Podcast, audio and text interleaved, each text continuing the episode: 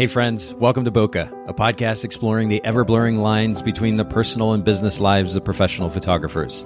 This is your host, Nathan Holritz, and I'm happy that you can join me today in connecting with photographers and entrepreneurs as we discuss photography, business, and, oh, yeah, that sometimes messy thing that we call life. This podcast it's brought to you by Photographers Edit, custom image editing for the wedding and portrait photographer. Just visit photographersedit.com. All right, Bokeh Podcast listeners, we're back for another episode. And I did an episode earlier with Chip Dezard, and I said this is a bit experimental in nature, kind of a new thing that we're trying, which is what I'm calling a snapshot interview. We normally have our episodes. Uh, we're going to do maybe 15, 20 minute episodes here at WPPI 2019. And I'm here with a new friend of mine, Devon Rowland. Thank you so much for making time for the podcast. Hey, great to meet you. Thank you. And we're going to, uh, just like most of our episodes, we, we have a primary topic, kind of a focus of conversation. We're going to get to that here in just a second. But I'm wondering if you would just sum up very briefly. Actually, you know what? I'm, I'm going to jump in here. You said what did what was the phrase that you used just a few minutes ago before we started recording? You said that you pho- photograph. Did you say weird people?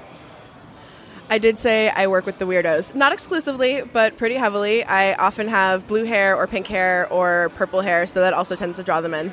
Okay, so in, as we sit here, you do have blue hair, and it's it's a really fun blue, by the way. For those of you listening in, I have to kind of paint a picture. But when you say that you photograph the weirdos, what does that mean? And, and tie that into kind of the summation of your business, what your brand is about.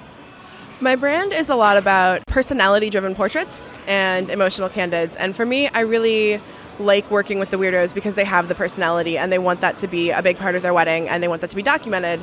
And so that may not be the photos that they see in every, you know, top 10 Instagram for weddings and that's not what they want. So this is a loaded topic I know and and we only have so much time, but what how do you draw in that particular type of client? Is it is it you just being you and and people like you are attracted to you? Is that, I mean, is it as simple as that, or what does that what does that look like? What does that process look like? Honestly, some of it is as simple as that, and a lot of that is either people find me and they connect with something like, oh, hey, I saw that you shot a wedding at this venue that I go to a lot, or I saw that you have photos of fire spinners. We spin fire and are going to have fire breathers after our ceremony, and we need someone who can photograph that. Or I've been swing dancing for 10 years, and so I work a lot of swing dancing weddings because they want someone who can capture the dance floor because that's a huge part of who they are, who they are individually and as a couple, and not everyone knows how to do that. Okay, swing dancing for 10 years. Now, I've, I've wanted to take, in fact, I've, I've taken two or three dance lessons, if you can even call them that. Um, definitely not swing dancing. That's something that, like, how did you even get into that in the first place? Well, I started playing saxophone when I was in school, and so the music is what drew me to it. Do you still play? I don't, sadly enough. I, I let my saxophone go to a much better home where it gets used and loved instead of sitting sad and dejected in a corner. So it's in a better place. I played clarinet actually all the way up into to college, but then I picked up soprano saxophone as well, and I miss playing it so badly. My son, who's 17 now, he's a junior in high school, um, is playing saxophone, and, and, pretty seriously, he wants to do this kind of for the long term. And so, i in some ways, I guess, kind of living vicariously through him. But it, it's such a beautiful instrument and a very wide-ranging instrument in what you can play. You can go from jazz to rock to set to, to classical. Extremely versatile instrument as well. But you do miss it, you said.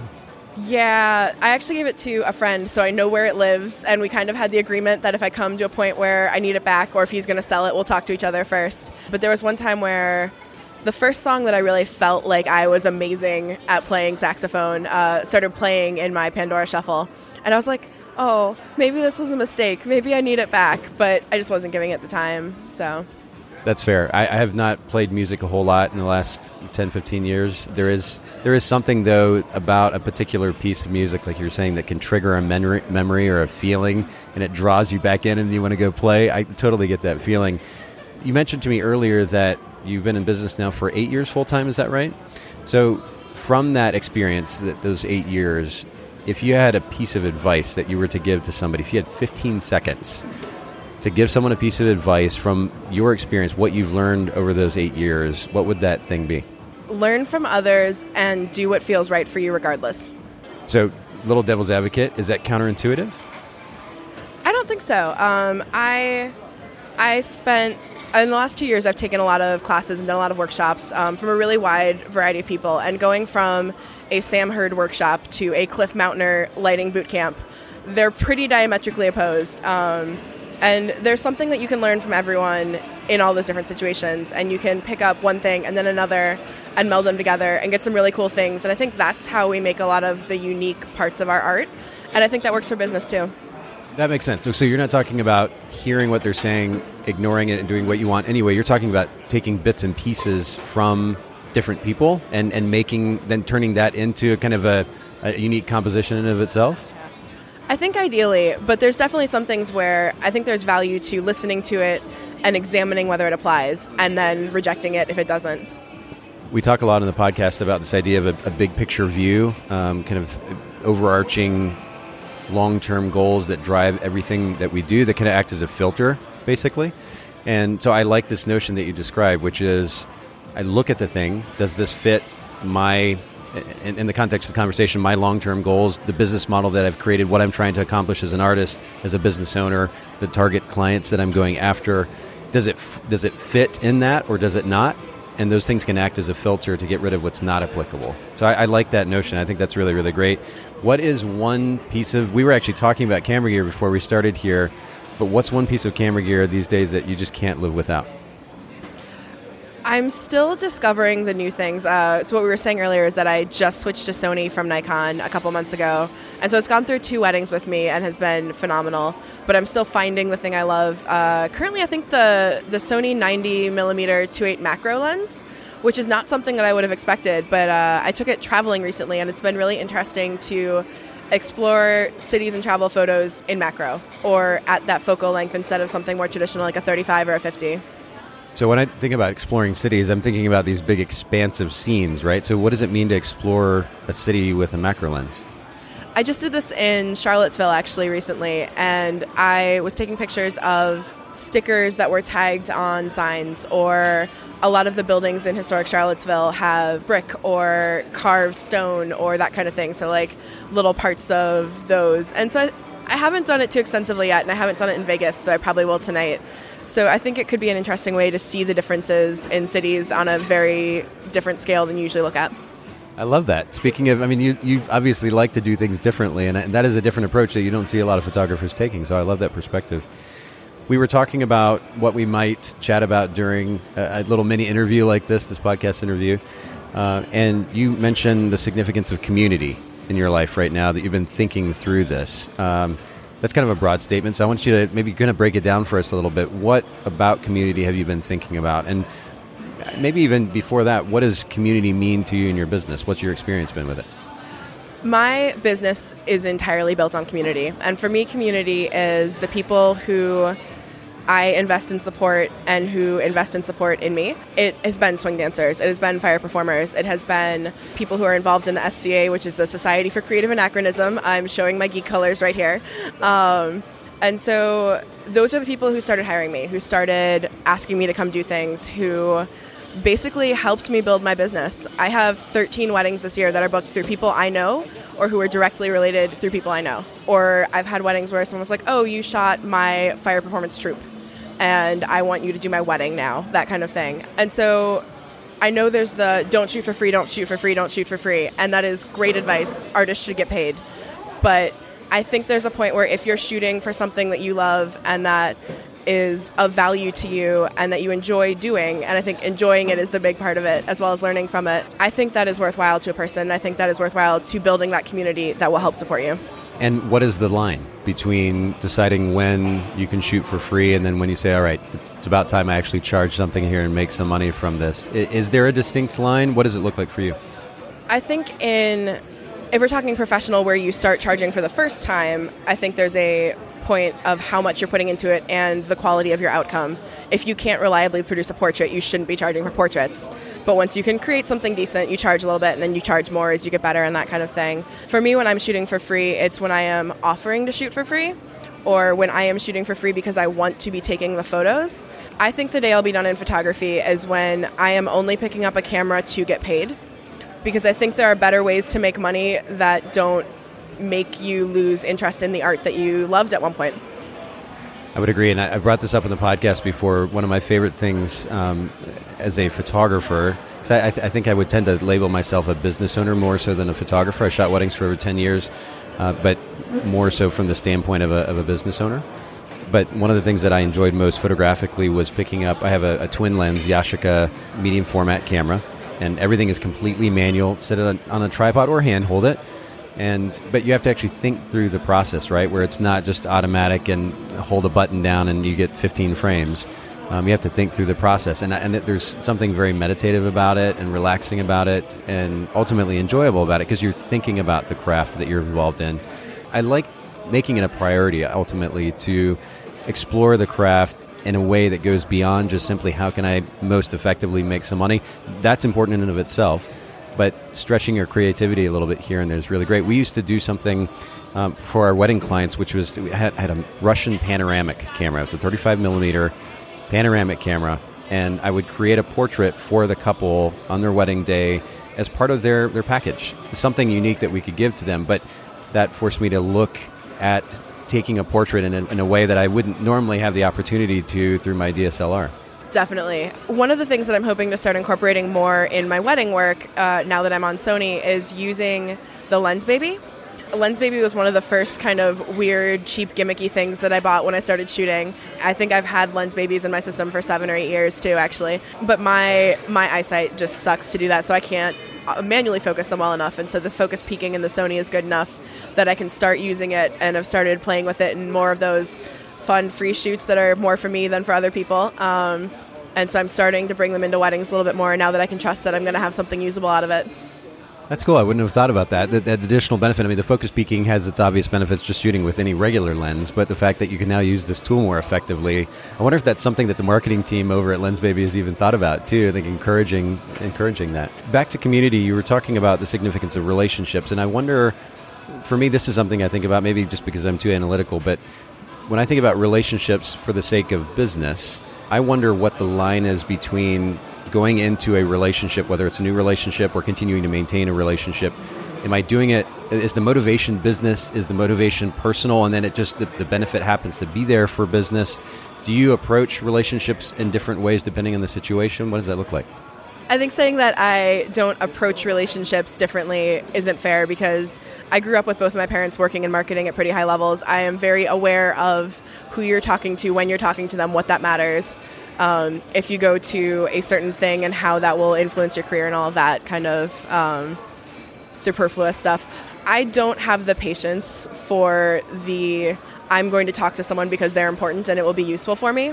I don't have the desire to fake a friendship.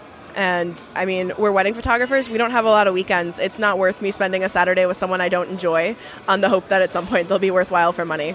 So I, I like working with people I want to spend 10 of the most stressful hours of their life with. And uh, I like keeping it very genuine and try to. Something I was thinking about earlier as you were, you were talking about relationships is the capacity to go deep in a relationship. So I, I'm very much like you. I don't like, uh, as you said, super. You very kindly said super superfluous uh, relationships, or, or maybe even conversations specifically. I don't really have a lot of time for that either. There's a there's a funny tendency at, at WPPI. Um, there are you know thousands of photographers here, and the, the common conversation goes something like, "When did you get in?" Uh, how's your business been? And the t- typical answer, I've been busy, you know, and, and that's kind of where the conversation ends. And, and there are various reasons for that, but the, the desire to go deeper for me is very, very strong. And it seems the same for you. How do you manage doing, uh, going deeper with as many relationships as possible while also not kind of getting burnt out in the process? Like how many, how many close relationships can you actually juggle in that process. Because I, I want to connect with people. Even if I only have a, a 30 second conversation I want them to at least feel that I care about them as an individual and that I that I am interested in what they're saying.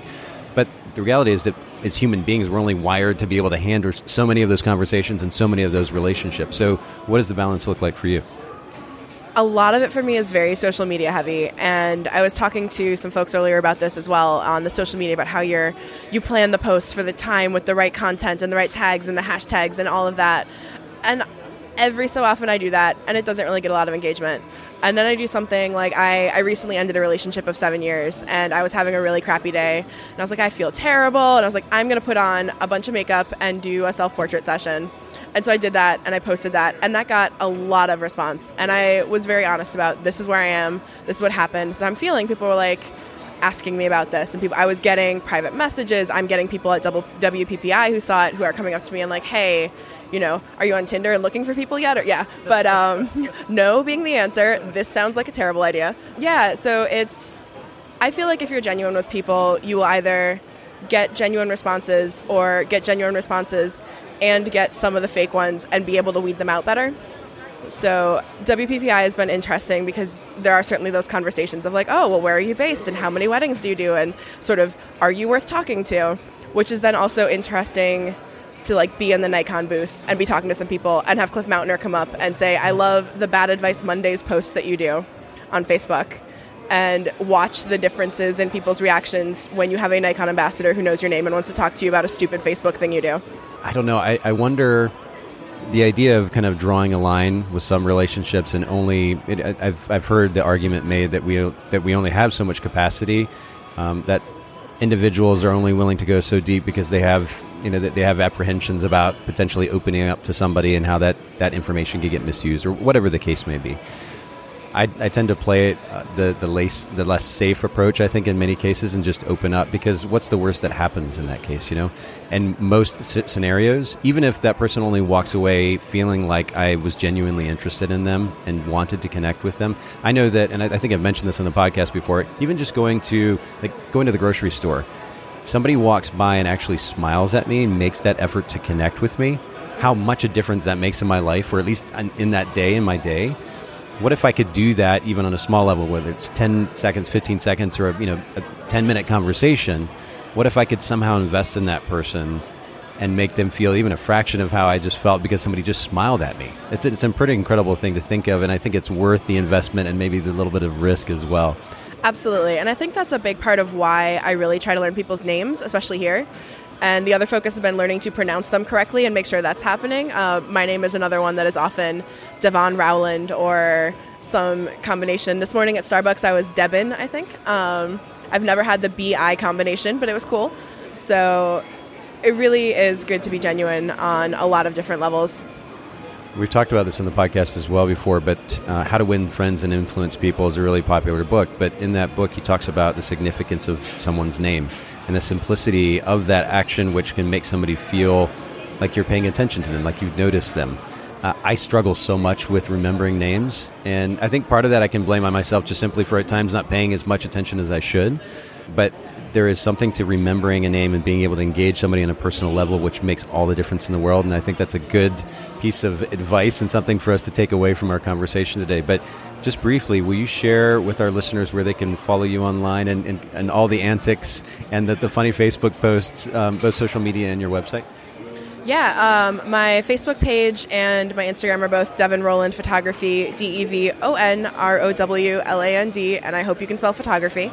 Um, and that is pretty much the best place Facebook page and Instagram. Instagram stories. Instagram stories are becoming more of my weird spot on the internet for photo stuff too, so check that out.